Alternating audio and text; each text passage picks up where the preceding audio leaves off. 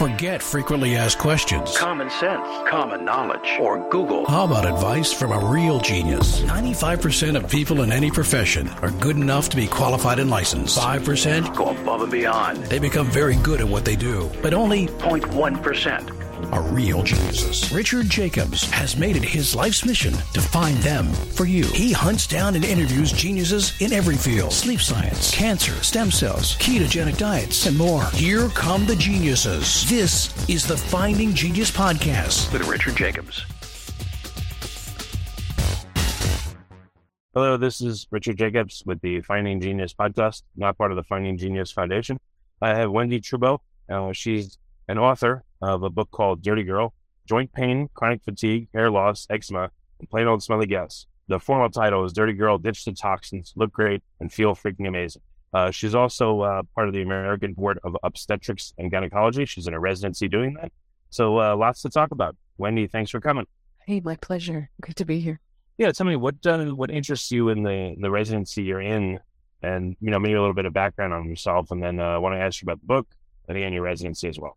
Sure. I'm. I've been just for the record. I've been out of residency for a long time. Uh, Oh, sorry. Okay. no problem. No, I graduated in 2004, so a really long time. Well, it's only been 19 years. Whoops. Uh, yeah, I mean, what, what's what's a few gray hairs between 19 years? Um, but I You're did you're, uh, you're a fully fledged practicing doctor for quite a while. totally. Yeah, I'm. I, I'm on my second career and third career in medicine at this point.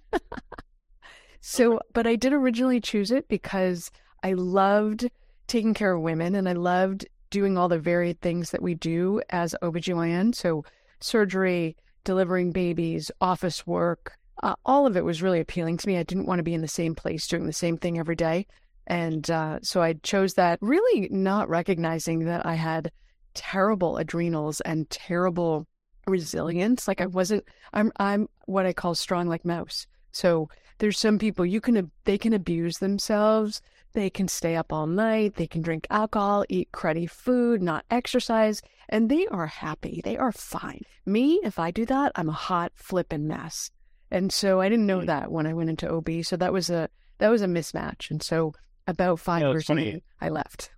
I was literally talking to my wife about this over lunch. Um, I said, you know, there's people exactly like you described, but it's not going to last forever. And at some point, they're going to have some serious health crisis. So don't be jealous of them that they seem like they're able to do that stuff because it, it affects everybody. No one escapes, you know, to completely. So Yeah, my, you know, Oh. my 11 year old last asked me last night, was I glad that I had the physical issues I had? Like, had it made me a different person? And I said to her, I'm not wow, I'm not glad she's very deep. She a really deep soul. And I said to her, I'm not glad that I have such sensitive celiac disease. That's I'm not psyched that it's difficult to eat out, but I am very grateful for the insight and the and the experiences that I've had because when patients say to me, whatever, right? Like my gut's irritable, I have headaches, I have fatigue, my sex drive is terrible, I can't lose weight. I'm like, yeah, I've been there. I have eczema. I, I've been there and I've gotten through it and I've gotten over it. So I have a lot of sense of like experience and compassion because I went through it too. And I know that they're going to get better. But yeah, I, it was such an interesting question that she asked me. So I don't, I don't rue it like, ah, I wish I were. No, I'm really happy where I am. I would like to be less sensitive to gluten so that I could eat out more frequently. But on the other hand, that food's not so good for me. So I guess I'm kind of dodging a bullet. yeah, in a weird way, it's a, you know, it's a, as they say, a blessing and a curse. It's uh, definitely more towards the blessing side, the way you're handling. Totally. so you're doing what standard obstetric practice right now? Do you clinical work, or what are you doing? No, so um, let's see. So back in back in 2000 and uh, so I graduated residency in 2004. I did obstetrics and gynecology for five years, and that dovetailed with my husband opening up a functional medicine practice. Which, if you've not heard of functional medicine, functional medicine is essentially a root cause analysis for your health. Instead of saying, "Oh, here's the symptom," let's find a medicine that will alleviate the symptom functional medicine says, okay, you have a symptom, let's find the underlying cause and fix the cause. So, you know, your your hypertension is not because you're deficient in some type of beta blocker, or your headache is not a deficiency of Tylenol or Motrin, or uh, so it's it's really looking for what's the root cause. So he opened that center in 2008, And in 2008, I had this epiphany like, oh, that's who I'm supposed to be. There's a lot of people who, you know, if you leave women alone, babies kind of deliver themselves, right? Just stay out of the way and don't mess it up. And then there's a lot of people with great surgical hands. And there's not a lot of people who are looking how to have you be vital, vibrant, healthy, able, and interested in intimacy till you're 100, and that every decade gets better than the one before. There's not a lot of people taking that approach. And so I left I gave you it's a three month lead. So I gave notice in November and then left in February and went into functional medicine full time and have pretty much never looked back. So that's what I've been doing for the past 14 years. Yeah, but what's the focus of your functional medicine? sounds like it's mm. on women. yeah, it's women's health. It's women's health. Okay. I, I still only treat women, but it's it's women. It's functional medicine for women, and I also do some gynecology, although it's it's a lot more limited, just because I focus more on functional medicine. But I don't do any surgery. Well, right. Okay. What What are some of the uh, the top issues that your your clients wrestle with that you advise them on? Yeah, I think it's I think it's humanity, right? So we're all stressed. We all work too much. We're fatigued. We don't sleep that well. A lot of people have bloating, gas, diarrhea, constipation, reflux, or GERD. A lot of people have headaches, seasonal allergies. So the things that people deal with on a regular basis are a lot of the things that I'm dealing with. And then I have this particular specialty in toxins because of my own experience with having um, having crossed my own unknown line in the sand for what my body could tolerate and had a toxic exposure and then got really sick. Oh, what happened? well, uh, I, I, didn't know that I was already teetering on the edge, right? So ignorance is bliss, knowledge is power. Pick where you stand. But in uh, in 2018, I noticed that my hair started to thin, and it was after I didn't I didn't make this connection at the time, but it was right after my neighbor took our, his post-war home down, and it it literally you know I live in Massachusetts. The homes are like on top of each other, and so when he took his home down, we got the uh, dust, the lead the lead dust that I didn't know about at the time, but we got exposure to that. My hair started falling out. And I didn't know what the cause was. I'm like, I don't have any idea. Fast forward to April of 2019, we went on this amazing vacation. We spent a week in France, and uh, we it was really dusty. I was like, what's going on here? You know, gosh, we're gonna have to wash all of our shoes. It's that dusty. It's crazy dusty. And uh, the month after I came home, I my hair loss accelerated. Like I felt like I lost about half the hair on my head. And I gained about just under 10 pounds and had this rash on my face that I could not get rid of. Hmm is going on here? And because I have access to all this testing, you know, you can order tests on yourself. So of course I think, what does every human think when they gain weight and lose hair? They think my thyroid is off. Okay. Right. So I checked my thyroid. It looked amazing. Never better. Okay. Then I was like, well, I'm I'm 48, so I'll I'll check my hormones because maybe it's hormonal. And my hormones looked amazing. Uh, so then I checked my gut because I'm a celiac and I had all this dysfunction, and my gut looks great. And now I'm really stumped. And I'm listening to the radio one day and I hear that when Notre Dame burned, it released, excuse me, it released 500 tons of lead dust into the air. And I, I looked at my husband and I was like, we were there the week after Notre Dame burned and we got that exposure. And I got sick right after we came back. So I did a lead test and I, because I have all access to the testing, I had previously gotten a free test that I did. And uh, okay, doctors are bad patients. I blew off the results. I was like, well, you know, it's a little bit over positive. We treat uh, over eight, and my level for lead was nine. And I was like, oh man, I don't think that's a big. Little did I know. So I ignored it when I got it, and then I get I get this information. I have these problems. Fast forward to doing the test, my lead level is now twelve. And that got my attention, especially in light of how I felt and, and the things that were happening. So I uh, I started treating, and what I didn't know that I do now know is that when you start to open up the detox pathways, you start to be able to move more out of your body. So I did this treatment. Uh, that could cause additional and sudden symptomology and problems. Well, as long as you're binding these toxins, it shouldn't. But but I figured, oh, one round of treatment, I'll be done, easy peasy. So I do the treatment. First six weeks, I feel like I've been run over by a truck.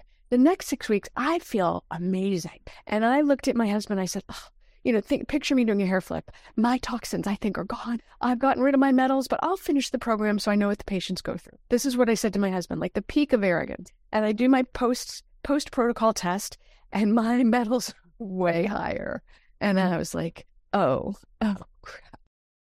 Before we continue, I've been personally funding the Finding Genius podcast for four and a half years now, which has led to 2,700 plus interviews of clinicians, researchers, scientists, CEOs, and other amazing people who are working to advance science and improve our lives and our world.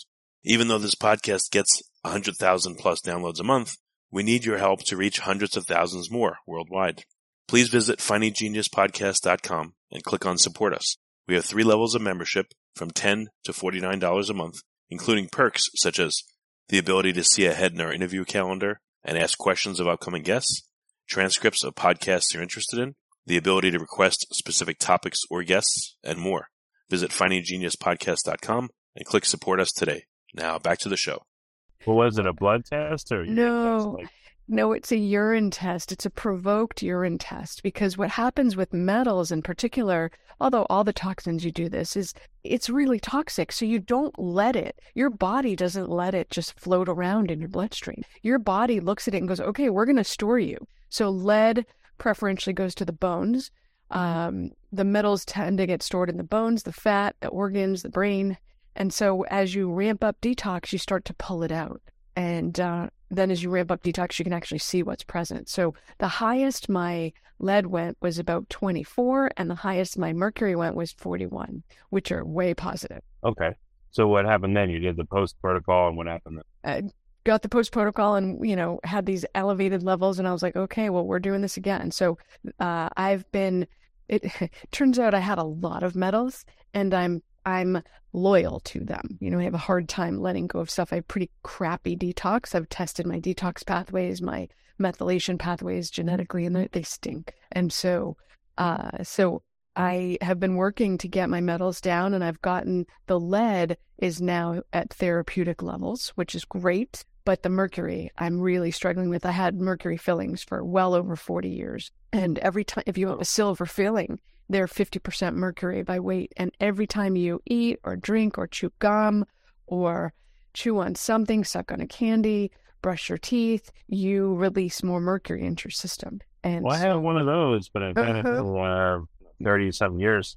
Yep. I thought that it would have leached out by now. I was afraid to get it taken out. I didn't want to be a sudden rush of more stuff, but I don't, I don't know what to do. I know. Well, I, I, I had three left, and and for many years I resisted it. I was like, ah, what are they doing? You know what? It's they've been there for forever. What are they doing? And and I had a consult with the biologic dentist, and she said to me, "Look, it never stops off gassing ever, and you know it's so toxic that when we take it out, we can't even just throw it in the trash. You know, you you can throw stuff in the trash if it's not like frankly bloody. But she said it's so toxic we have to have a special special uh, trash for it because it's toxic waste, truly toxic waste. And I was like, oh crap, get them out.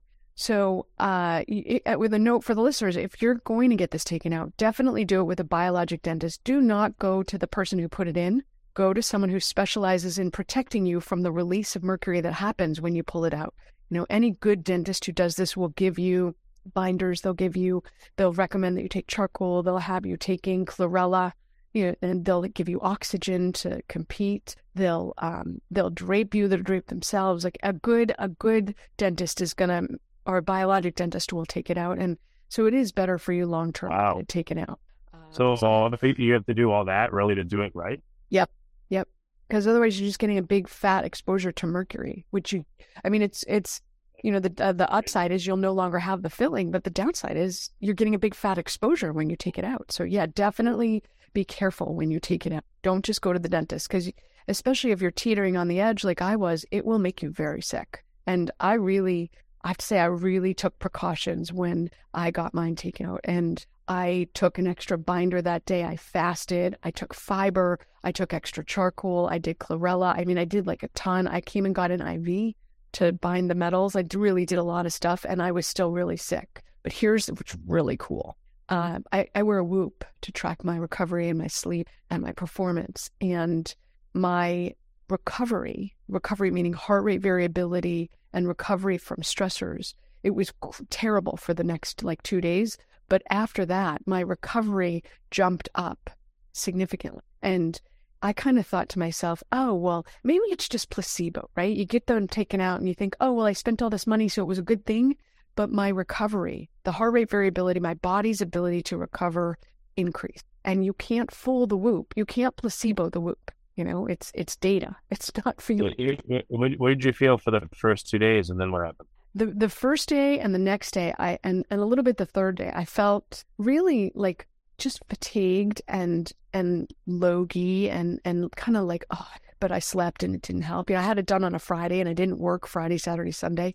By Monday, I was ready to go back to work, but the whole weekend, I was like, God, I feel I really didn't feel well. Uh, and, and you know, part of it, I still have high levels. So if you get your levels down, and you're and I did it in the middle of a detox, but if you can get your levels down and then and then have it removed, you you shouldn't respond the way I did. But I still had pretty high levels when I had them taken out. It was about a year ago. Well, why now that it's out, you still high levels? i come you can't get rid of the mercury? Well, think about it. It's um it gets stored, so you have to pull it out. A and B. You think about forty years of exposure, and so there's a lot that goes into the church. So one is just the sheer amount of exposure that we've had. You know, you and I have had a lot of exposure so that you you keep storing that in your body. That's one. And the other is that detox isn't occurring in the absence of all other stressors. So, yeah, I mean if I lived in a pristine place and had more money than God and had a chef who prepared all organic locally sourced food and lived in a house that never had any off gassing and had pristine air quality and water quality, and all of my children were perfect angels and perfectly healthy, then maybe the detox would go a little bit faster. But but you live we live in this earth and I travel, so I get exposed to fumes on the plane, and uh, I live on the earth. So anytime you buy a piece of furniture or a car or a bed, you get toxins that you get exposed to. So that we're getting, we're think of it two ways: death by a thousand cuts, or standing under this waterfall of of exposure. And so when you do these detoxes, you're going to pull out the you're going to pull out the the all the other stuff too. So it's not like you can uh, date, time and date stamp it saying, okay, really only do the mercury. No, there are certainly things that preferentially treat mercury, but detox in general is going to improve everything. And there's only so much your body can, so you can't do everything. So how long do you think it'll take you to fully detox? You know, every round, hope springs eternal. Every round I do it, I'm like, okay, this is the one, right? This is the one. Um, I suspect it'll be a, another year. I suspect. I'm not a hundred percent sure. What I'm really working on, it's so easy to get pulled away and get busy. So I'm really working on making sure that I get an IV every week that preferentially binds to mercury so that I can preferentially pull it out. And by the way, every time I get an IV, my recovery shoots up too. So there's something too that my body likes the detox. And your uh, recovery shoots up. What, do you feel? I just feel I'm like the next day I'm super energetic and my recovery is like, you know, 80s, 90s. It, my recovery's in the bright green. It's never yellow or red the next day. It's like I, my body is like, yay, thank you. Do it again, right? So, um, so I would say I think it's probably another year. I mean, we'll see. I work really hard on detox, and even once I'm quote unquote done, I'm probably still going to do some level of detox because, again, I have the worst genetics, and so and that plays a role. That plus the stress of my life plays a big role. Okay, I understand. So, um, uh, you you said you, your lead is down to therapeutic levels. What does that mean? It makes I- it sound like lead is a therapy, but I know it's Yeah, no, sorry. i let me clarify that. So we treat lead and mercury when they show up in the urine over a level of eight.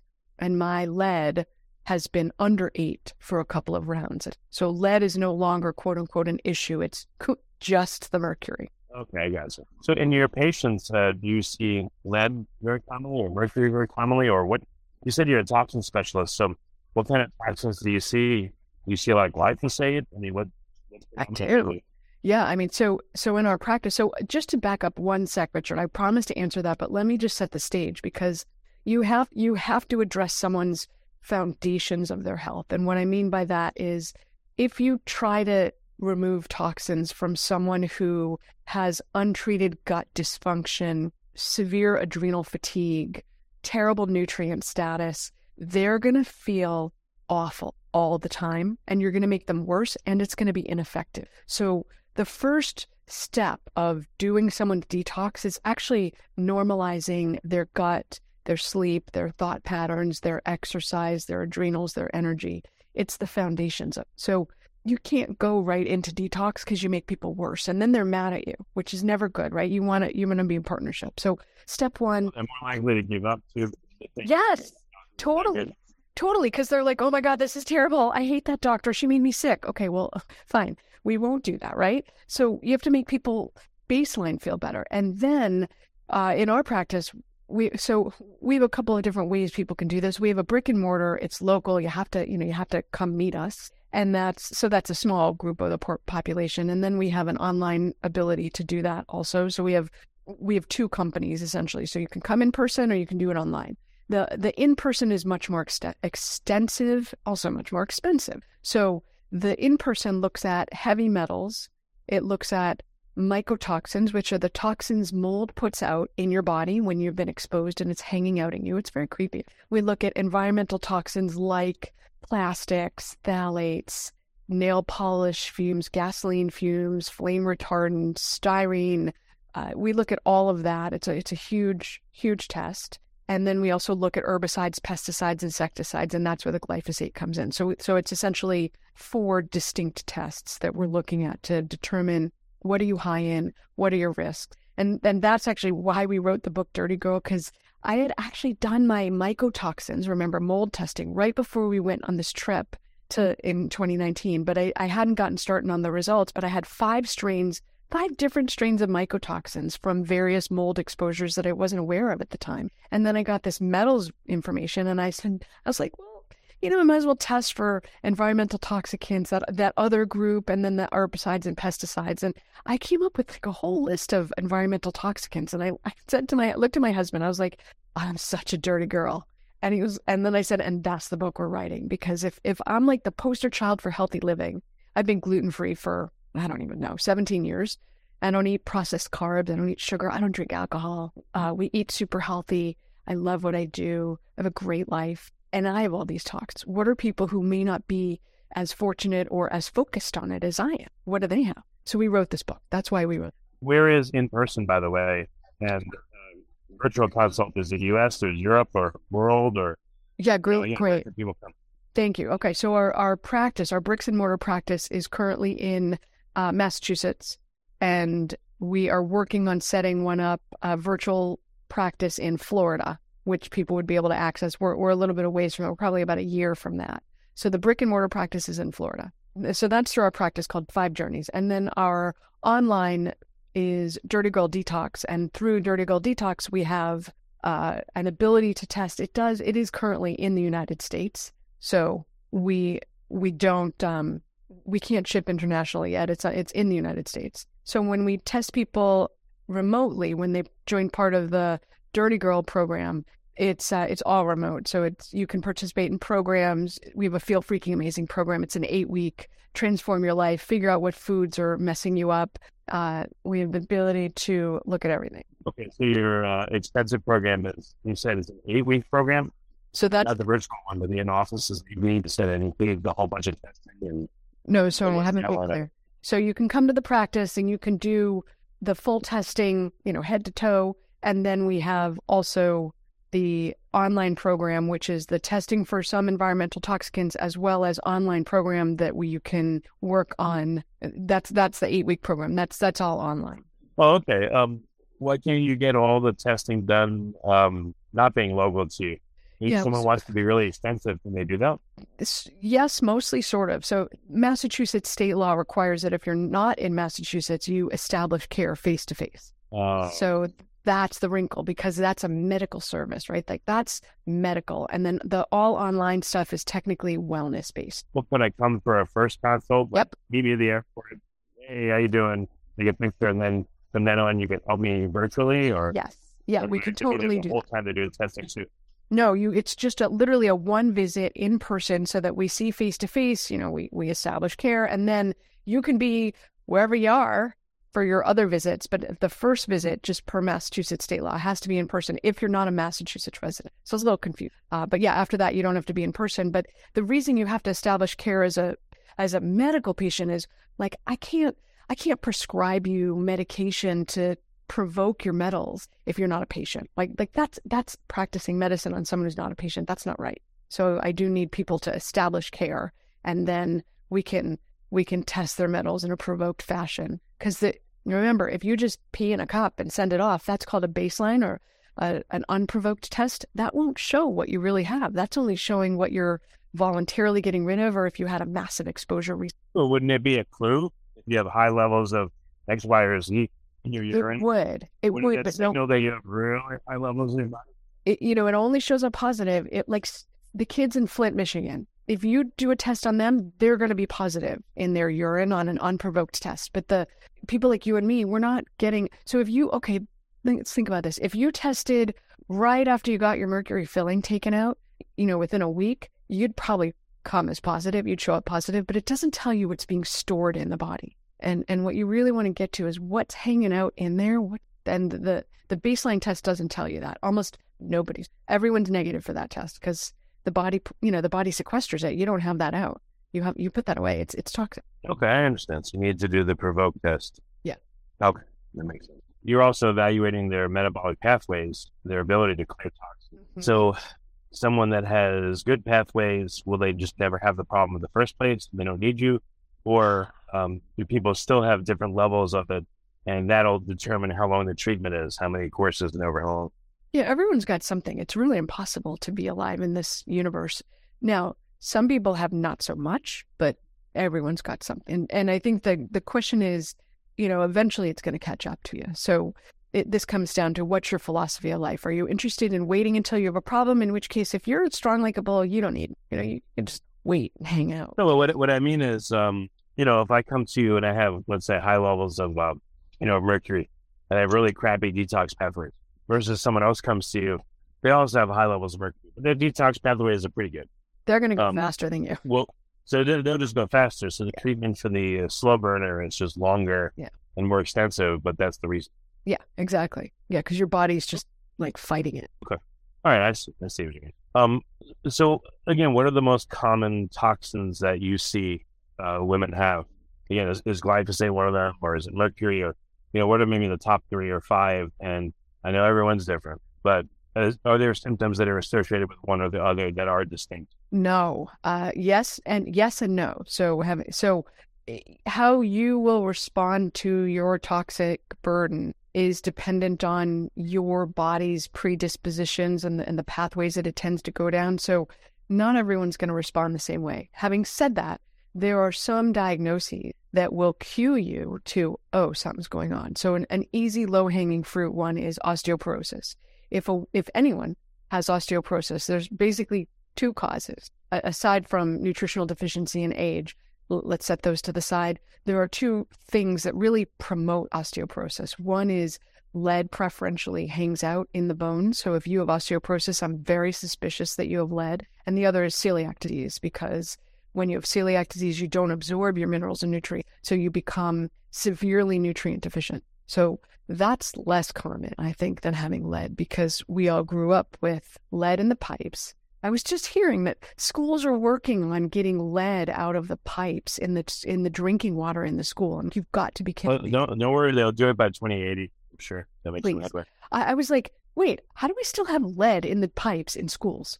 Okay, Well, he was he was in an article I just saw. This may be of interest to you and listeners. Um, they were talking about artificial turf and how a lot of schools are using that, and it has a lot of PFAS, you know, forever polyfluorinated chemicals in it, and it's making people real sick. Um, Yep. so surprise, surprise, they're switching back to grass. Hopefully, Yeah. but it's just yet another source of this garbage. Yeah, it's everywhere. I mean, the other issue is that we like humans like beautiful things. Now, that's not a problem, but when the beautiful thing transmits into we want a beautiful yard and we don't want a multi faceted green grass, we want one grass. You know, like there's one grass that we want. Nature doesn't like monoculture. Nature likes diversity. So when you try to have a monoculture yard, nature's going to be like, no, I don't think so. And you'll be like, wait, why do I have weeds? And why do I have these other crabgrasses? And why do I have these other things? So humans will spray chemicals. So, you know, especially that's why it's so harmful to, well, hang out on a golf course because they spray to get that monoculture. That's the way they get the grass to look the way it looks. They spray the living daylight of it. So, um, Hmm. it's my, uh, bad for you. another functional guy I know that unfortunately passed away. His wife was a big golfer, and they tested her, and yeah, she had I don't know ten or hundred times the level of certain chemicals that come from the golf course in her because she was there so often. So yeah, Yeah. Yeah. So the glyphosate, it's funny. I have a family member who just bought a house on a golf course and called me. He was like, Wendie, I bought a house. And I'm like, oh, cool. Where? And they're like, on a golf course. I'm like, no, no. And then, of course, I couldn't say anything because they already bought the house. I'm not going to say something. But that's, it's, it's kind of, it's very toxic for you because they spray to get that monoculture. So when you live in that, in that house, you're, you're getting all of the chemicals. It does aerosolize and it does get airborne, and you do get exposed. So golf courses are massive sources, and so are farms. If you live near a farm, that's another source that you're going to get uh, glyphosate. So you had asked, what are the like common things? You asked me a really nuanced question, like what are the common toxins, and then what are the symptoms? So I started by answering, okay, osteoporosis is one. Um, I have hearing loss. That's a sign of um, mercury toxicity, actually, and I didn't know until after really? I got the hearing loss. Right? Like who knew? I never knew, but hearing loss is a sign of mercury toxicity. You make a um, bad joke. You say, I haven't heard anything about this. I haven't heard anything about that. No, now when I'm like irked at my family, I just take my hearing aids out. I'm like, I don't want to listen. I mean, I can hear without them, but it's just muted. So that's that's one. But then there's other stuff like hair loss. There's so many causes for hair loss, but heavy metals are absolutely one. Uh, mercury in particular will cause hair loss. Um, and Alzheimer's dementia can be tracked back to toxins, although that's much more complex. There's multiple pathways people are gonna you need to be evaluated for to look at that. But there's a there's a lot of things. So I would say the most common toxins when we're looking at metals, it's lead and mercury. When we're looking at uh, a lot of people are high for flame retardants because a lot of beds have flame retardants in them, and so people sleep on their bed, you know, eight hours a night, and they get glyphosate is very common. Plastics are almost universal. Uh, gasoline fumes are pretty high. I had a patient who had the highest gasoline fume levels ever I've ever seen. Because she didn't even leave her house, and I was like, "Okay, do you live near an airport?" do you live in the flight path of airplanes? She goes, yeah, actually, the flights when they land, it sounds like they're landing on our house. I'm like, bingo, because you know they're they're off gassing as they're as they're uh, landing. So I so, guess if you live near a major road or yep, you know, I don't know. That's that uh, the air quality within a half mile of a major road significantly increases your risk for uh, respiratory disorders, chronic diseases because of the pollutants, and the, you know, especially as the tires drive on the highway, yeah. they micro. Wait, did, did you say a half? Within a half mile, yeah. Well, cities are so dense that you're always within a half mile. You're within the hundred feet, a couple hundred feet of a yep. major road.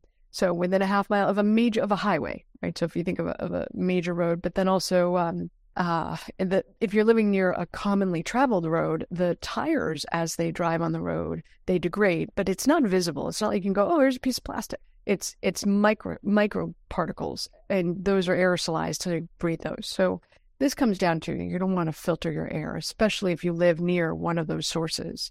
You mean you do want to filter your air, or you don't want to filter your air? You do. You definitely do, because okay. you're going to want to filter out those particles, the pollutants you know, do I always say to people, do your best with the budget you have. So if you can get a tiny little air filter, cool, bring it from room to room with you and filter the air the, for the room you're in. If you can do a higher quality, cool, get a a room every room get its own HEPA filter so that you're filtering out all those particles. And if you can filter for mold too, that's even better. And then if you really can, get a whole house filter because you're going to want to filter out all the particulates and everything. That's fantastic. Do the best you can with what you have. So if it, so, pick pick what you do based on your okay. budget. Well, you talked about symptoms of uh, mercury and lead overexposure, but what about glyphosate? Is it different than those two, or same? Yeah, glyphosate's a, a very interesting one because glyphosate it it is a, a cancer looks like it's a cancer promoting agent specifically for like liver talk uh, li- uh, lymphomas.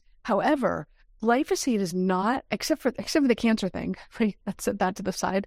Except for that, glyphosate is not directly harmful to our microbiome. Microbiome is the is the balance of bacteria and biota in our gut. It's not directly it doesn't harm us. However, it does directly impact the bugs that live in our in our gut, our microbiome. And so what's happening is it's really interesting. It doesn't impact Salmonella shigella. It doesn't impact the bad bacteria. They do not have this pathway. It's called the Shikimate pathway. And glyphosate uh, glyphosate interrupts their ability to make essential and to make amino acids, which they're going to then use as the building blocks. So bacteria that rely on that pathway, glyphosate interrupts that path. And guess what? A ton of the good bacteria in our gut rely on that pathway. So it's not directly impacting us, it's, it's impacting the bacteria that live in us, and that alters the gut microbiome, and that impacts But, us um, because But think about this. So let's say I have glyphosate exposure and mercury and ladders. you know. Um, you said earlier you don't want to treat someone that has dysbiosis for lead and mercury. So glyphosate, it sounds like, has to come first in terms of detox to even allow you right. to be able to uh, detox from some of this other stuff. Is that Right. I mean, a, a huge part of our treatment is let's let's fix your gut. We do stool testing on people in the bricks and mortar, the practice. We're doing stool testing to look at do you, what is the biotic balance, what is the digestion, is there inflammation, is there infection, is there overgrowth, like what is going on in there, and we are fixing that. And as part of that, we look at food sensitivities, and a lot of people wind up on, you know, we're saying to them, okay, wherever you are, level up meaning you don't have to be perfect, but you have to make an improvement in your food and your intake and your stress because it's uh it's like death by a thousand cuts. But if you take away a hundred of them, it will be impact. You know, so you, you like you glyphosate is pretty water soluble. It's readily excreted. That's the nice thing about glyphosate. I don't have a lot of nice things to say about glyphosate, but it is readily excreted. If you stop filling up the pump with glyphosate, you're going to be able to move it. So leveling up with organic, minimally processed. I mean, think about any non-organic grain. So think about your bread, your pasta, your cake, candy, cookie. All of that it has glyphosate in it. So if you eat bread three times a day, you're getting a glyphosate. So there's a lot of easy ways to level up. Uh, oats are almost universally contaminated, especially if they're not organic. Chickpeas, legumes, wine. You know, California's dirty little secret, which is wine is extremely dirty unless it's organic. So you're going to want to basically try to eat organic so that you're not nailing your microbiome and getting exposed to more toxins at the same time. Do your best Hmm. though. So, but is there an order to your treatment depending on what's going on with a person, or does it not matter as much? Oh, Well, the the order is really get the foundations managed and then deal with the toxins. And when you deal with the toxins, the order doesn't really matter. And what I talk about with people is that the treatments do synergize. So the you know one treatment will help the other treatment, and the other treatment will help the third treatment. Like they all help each other, which is good. But sometimes that's overwhelming. For think about the treatment for the mycotoxin is binders one to two times, a t- ideally three times a day, but I don't know anyone who could do three times a day, especially because you can't eat around it. It's painful. So I say to people, this is a slog. This is a marathon. Go for once a day, and if you do once a day every day, you're a, you're an A plus. If you do it five days a week, that's an A. Good, because it's a slog. But then the metals is like a bunch of different binders and replacement and minerals throughout the day. So it's a real pain in the butt. So people have a hard time doing all of these treatments at once because it's too much. So I'm like, just do what you can do. Well, what's it like to what's it like to have a binder? What, what do you have to do, and what what is how does it make people feel? Like what is it? Is it a pill? Is it like a whole bunch of powder you gotta swallow? Like You have a bunch of options. So, I mean, the simplest binder is fiber. Fiber is fantastic for the gut. We use one called propylman, and we it's called Lean and Clean. It's the it's the konjac, propylman, and fiber, and it binds to all the strains of mycotoxins, and it also helps clean up the gut from toxins. And it's a binder, so that's easy. That'll just help you be more regular. You probably won't really notice much when you take that, except like, oh, you're pooping regularly, which you should be. You should be pooping every day, if not more. So um, that's one type. Another type is one. It's a powder that's derived from a silica gel and that's a great binder. But sometimes, every once in a while, someone will have like gut irritability from it, won't like it. Uh, then you can do binders like I do medicinal DMSA, which is is binds to lead and mercury as a, a provoking. It's a chelating. Uh, but then even simple things like these aren't binders, but you can displace heavy metals by increasing your minerals. So zinc, if people are zinc deficient, they're going to have a hard time uh, dealing with detox. The zinc is going to displace the metals and push them out of it. So there's a lot of ways you can, but it does tend to get a little bit, you know, I'd say pick the biggest problem and deal with that first. Don't try to don't try to build everything. It gets it gets to be a lot. so. Um, when someone comes to you, obviously they don't come to you for you know uh, minor problems. They're probably you know having a seriously bad time. Um, should they expect that really it takes like a one year commitment to see very significant results, or is there a general thing that you can tell people that come to you to get them to be patient enough to help? I love that question actually. So th- I think it's a gradient. So if you're sick, you know, you're likely sick. I say to people, this is 18 to 24. But if you're what I'll call walking well, and that's the majority of our practice, like you get through your day, you hold down your job, but you get through your day and hold down your job in a way that you feel could be better. You feel your energy could be better. your sleep could be better, your sex drive could be better, you could lose five to 10 pounds. Like you're fine, but you're not great and you want to be great. That's anywhere from three to 12 months, depending on what's going on and how able you are to make the changes. You know, I think for women in particular, we're like the we're the architects of our own suffering because we try to do too much. And then we're like why am i suffering? And like that's really hard to but if you're if you're sick because you're not eating well then i can fix that pretty easily because you're going to see the impact within six to 12 weeks. And you're like oh my gosh wow i feel great.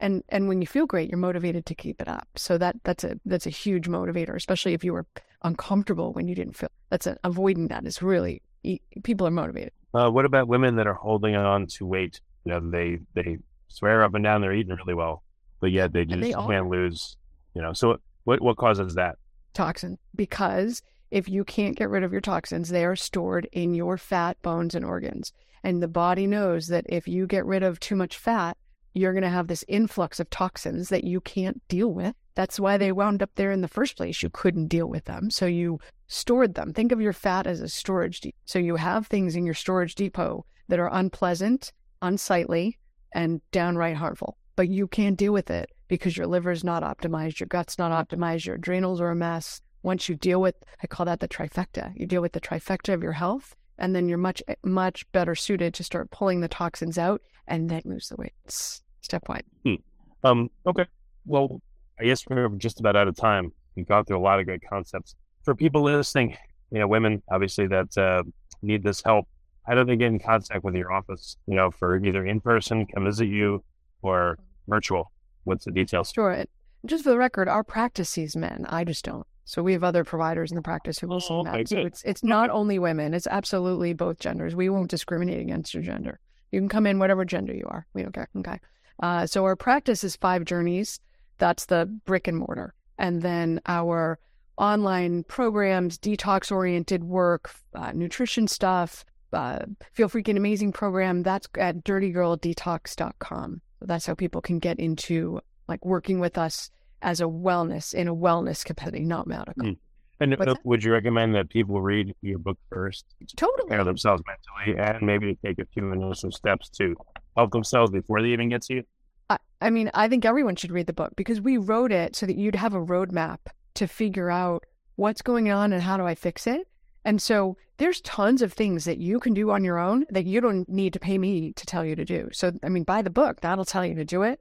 And that you can get on Amazon. That's super easy. So you, there's a lot of stuff that you could do to trans, to, to trans, start working on your health and transform your experience of daily life without coming to me. There's tons of stuff. So yeah, the book will talk about how to get started. And it feels like a lot and it is a lot. So that's why you Rome wasn't built in a day. You will not do the whole book in a week, right? Don't try to be like, oh, I'm going to power through.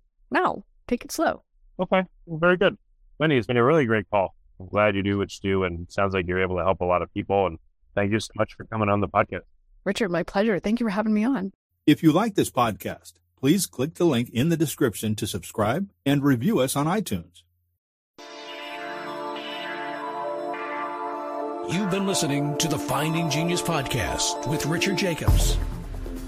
If you like what you hear, be sure to review and subscribe to the Finding Genius podcast on iTunes or wherever you listen to podcasts. And want to be smarter than everybody else? Become a premium member at findinggeniuspodcast.com. This podcast is for information only. No advice of any kind is being given. Any action you take or don't take as a result of listening is your sole responsibility. Consult professionals when advice is needed.